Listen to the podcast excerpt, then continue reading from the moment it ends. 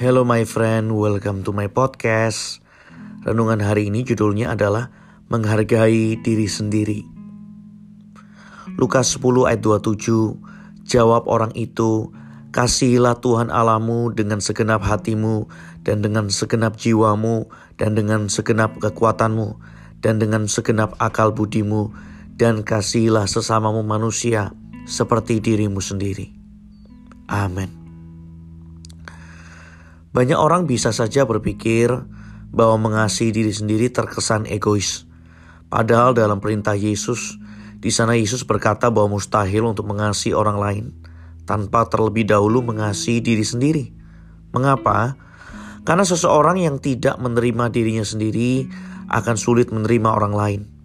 Orang yang tidak beres dengan dirinya sendiri akan terus berfokus pada diri sendiri dan malah tidak akan pernah bergerak untuk belajar mementingkan orang lain. Di dalam Lukas 10 ayat 27, Tuhan Yesus dengan tegas berkata, kasihilah sesamamu manusia seperti dirimu sendiri. Artinya, kita baru bisa tahu cara mengasihi orang lain jika kita tahu bagaimana memperlakukan diri sendiri dengan benar. Bagaimana memperlakukan diri sendiri? Dengan menerimanya, mengampuninya, dan merawatnya. Ini bukan egois.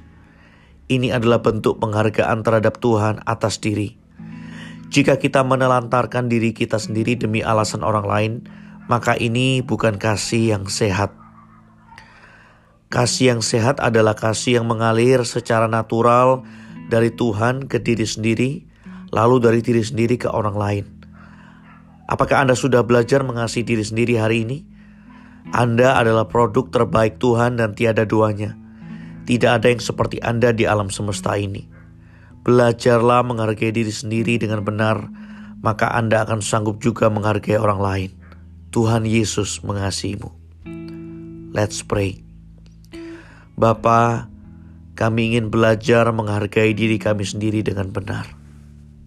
Amin.